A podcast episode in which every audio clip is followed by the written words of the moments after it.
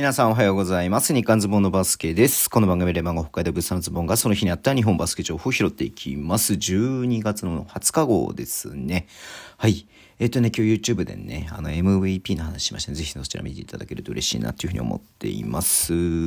で、ニュースですけれども、いやー、湧いてましたね。はい。えっ、ー、と、横浜ビーコルセアーズが、まあ、特別指定選手として東海大2年生かな、ね、河村勇輝選手のね、えっ、ー、と、契約、契約をね、発表しました。あとね、キング海選手も、えー、選手契約ですね。キング海選手はプロ契約ということで出ていました。うん。まあね、河村くんは本当にね、昨シーズンも横浜でやってはいましたけれども、まあ今年ね、サンクロレラだっけ？あのね、あの、滋賀のね、メインスポンサーの、はい、えー、からね、まあ、スポン、個人、個人スポンサー、個人サポートみたいな感じ受けてるって聞いて、ね、あの、発表がありましたんで、東海大全体もそうだけれどもね、うん。まあ個人的にそのスポンサー契約を締結したってことなんでね、まあもしかしたら滋賀に行くんじゃないのかな、みたいな。たいなね、声が、えー、ちらほら聞かれていましたけれども、今シーズンも、えー、昨シーズン同様、横浜ということですね。いやー、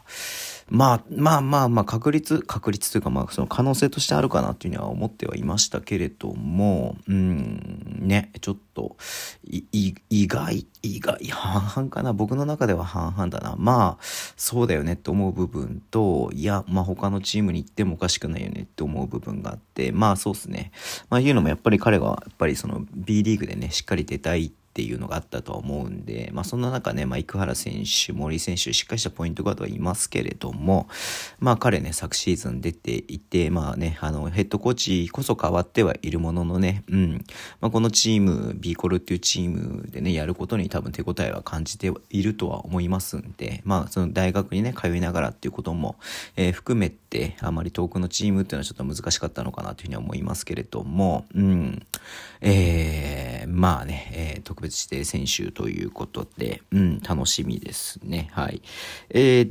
で、キング海選手はね、まあ、横浜の、えー、ユースチームからね、ずっとずっとというか、まあ、あの、断片的に、はい、えー、横浜に関わっていて、まあ、昨シーズンもね、出ていましたし、えー、もう今年ね、卒業ということもありますんで、えー、プロ契約ということでね、まあ、キャリアを、はい、ユースチームにいたね、トップチームで、えー、始められるっていうのは本当にいいことだなというふうに思いますんで、なかなかね、こういう選手ってね、いないとは思うんでね、まあ、ユース自体はね、そんな作ってるチームっていうのがね、もともと多くはなかったので、うん、まあ、横浜はね、その辺しっかりやっていたっていうことを考えるとね、このキングカイ選手の、まあ、こうね、えー、プロ契約っていうのはすごい、えー、チームにとっても、チームの歴史としてもね、すごく、えー、大きなことだなっていうふうに思って見ていました。うん。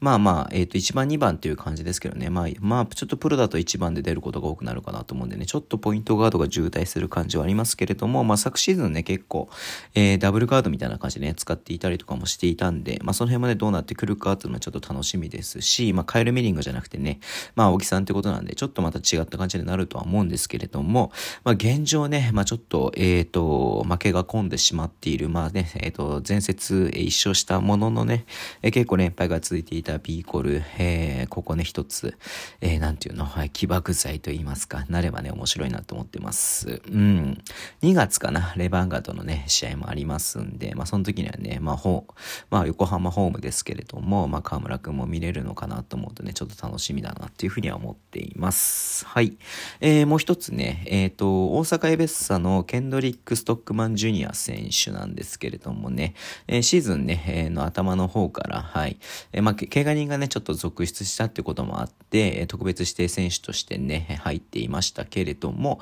えー、今日ね、一応発表があったのが、まあ、特別指定選手のね、期間終了ということで、対談ということで出ていました。うん。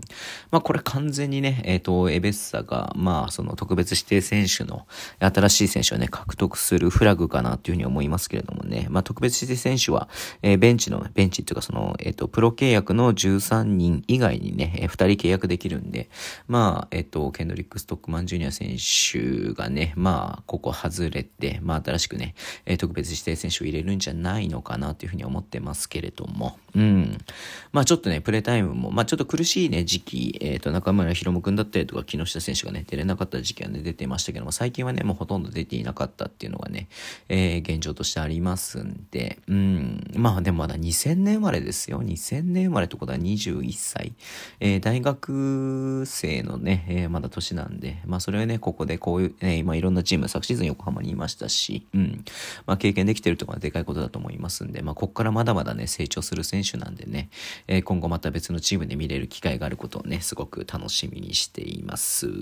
はい。えー、ということでね、今日この辺で終わりにしたいと思います。Twitter でも情報発信しています。インスタもやっています。YouTube ね、毎日やってますんで、ぜひね、えっ、ー、と、登録していただけると嬉しいです。ラジオトークのアプリで聞いてる方はハートボタンを押してください。では、今日もお付き合いいただきありがとうございます。それでは、いってらっしゃい。